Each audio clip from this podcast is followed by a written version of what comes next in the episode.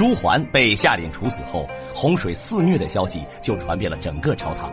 自古以来，赈灾之际多处贪官。那么，刘玄一案背后还会牵扯出哪些人物呢？秦升检举钦差大臣刘玄在聊城侵吞救济粮款，勒索地方官员。而后刚走到兖州的刘玄就被朱元璋派来的人押回了京城。听到刘玄被大理寺押走的消息，有人开始坐不住了。在苏州，近来时常发生百姓哄抢大户人家粮食的惨案。苏州知府蔡玄却见怪不怪，命人将闹事的百姓抓了起来。让他感到忧虑的是，刘玄被抓，那么下一个来到苏州巡视的大臣会是谁呢？如果是刘玄来查，那么便不会发生什么大事儿。可这换个人就难说了。另一边，在预审之上，刘玄感叹自己一失足成千古恨，眼下追悔莫及，已然为时过晚。他向朱元璋提出，自己愿意如苏州知府蔡玄一般戴罪立功。他为什么这么说呢？原来呀，就在去年，蔡玄任上受贿款八十贯，被朱元璋判了凌迟处死。后念及劳苦功高，则改判他为重责一百大板，命其戴罪还职，代料办公。刘玄便盯住了这件事儿，告诉朱元璋说自己也可将功补过，感恩戴德，恪尽职守。这个时候，也有人站出来为刘玄求情，念在他是初犯的份上，申请暂缓行刑。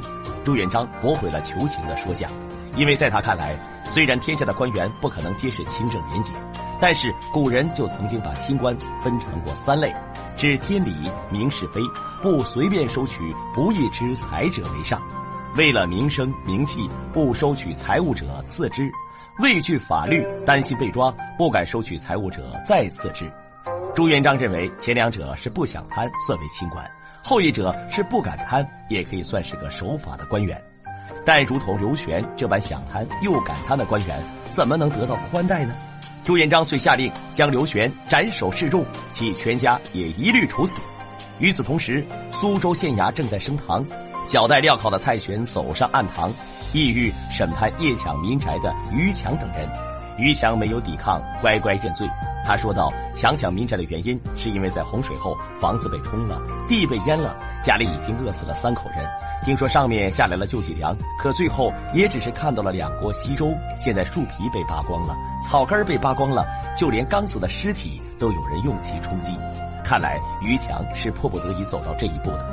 可蔡玄听罢，却表示自己已经为此事烦扰了三天三夜，睡不着觉了。”还用自家存粮救济了十多户灾民，违法乱纪绝对不可以饶恕。随之便把于强等人斩首示众了。那么蔡玄此人真的如他所说一般是个尽心尽力的父母官吗？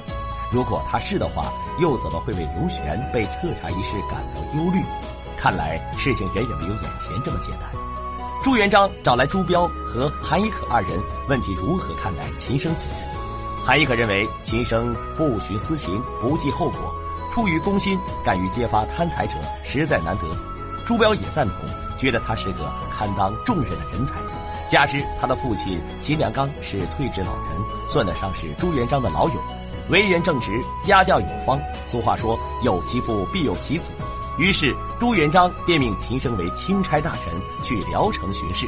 但是看着神采飞扬、侃侃而谈的儿子，秦良刚却高兴不起来。消息传出后。前来向秦升道贺的人络绎不绝，春风得意马蹄疾，他们都很看好这个年轻人，认定他前途无量，一定会做出一番大事临行前，秦升决定补上一卦，他找来了玄象先生。当玄象先生进入室内打量了一番琴声脚下后，顿时面露难色。待算卦之后，更是得出了一下平卦，卦为虎落陷阱之势，陷阱本就猎人安，诱惑迷魂出自贪。虎落陷阱不堪言，进前容易回头难，这是什么意思呢？玄象先生解释道：“按卦象，诸事难成，今生唯有辞官不做，方可避灾。”随后，秦升询问玄象先生为何刚刚进门的时候要先打量自己的脚下。先生告诉他说：“那是因为看到他双脚拴铁链。”秦升冷笑一声，实在不想听这些扫兴的话，便下了逐客令。可是秦升的父亲秦良刚却认为这是不祥之兆。他当了几十年的官，自然知道天高皇帝远的道理。他担心自己的儿子久居京城，阅历不深，各个知县的深浅是他所招架不住的，遂找到朱元璋，请他收回成命。一开始朱元璋很是不解，按理说这般大好的差事落在别人身上，那是早就乐开了花，不知为何落在了秦家，却给他带去了忧愁呢？朱元璋思虑一番，而后说道：“任用秦升是因为看中他为官清廉、刚正不阿。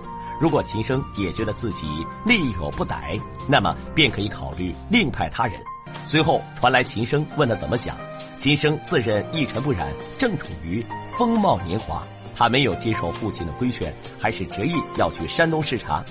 朱元璋觉得自己没有看错人，略感欣慰，对其嘱咐道：“下去以后要谨防某些地方官员跟刁民的奸诈，他们为了要讨你的欢心，什么手段都使得出来，或以美肴盛宴，或以女色，或以金银，或以各类玩好，他们会无所不用其极的让你的意志动摇。”听罢，秦升表明心态，必将不辱使命。回到家中，秦升的妻子凤娟看着走进来的丈夫，一个慌神儿，似乎也在秦升的脚上看到了铁料。看到秦升此行必定是凶险万分，但是他到底会遇到什么事呢？现在我们还不知道。知道的是，眼下蔡玄等人已经开始派人搜查京城的消息了。从京城回到苏州的黄翔，将秦升任命的消息告诉了蔡玄。这个秦升。真来到苏州，那可就麻烦了。这家伙这么年轻气盛，又急于在皇上面前邀宠，又正得志。大人，我们可不能坐以待毙呀。不过还来得及，你去一趟兖州。画面一转，来到兖州，同样听到秦升要来巡查的消息后，兖州知府吴兴武这边也在议论纷纷。只是比起蔡玄的谨慎来，他似乎看起来沉稳多了。手下的官员认为秦升肯定不是个省油的灯。吴兴武却安慰他们说：“管他是不是个省油的灯，只要他是个灯，给足了油便能点着。”在贪官里面，没有哪一个开始不是清官的。然而见利而动乃人之本性，恶岛的百姓到处都是，灾情变得一发不可收拾。当秦升走入兖州、苏州之时，究竟给百姓带来的是福还是祸呢？欲知后事精彩，欢迎关注下集。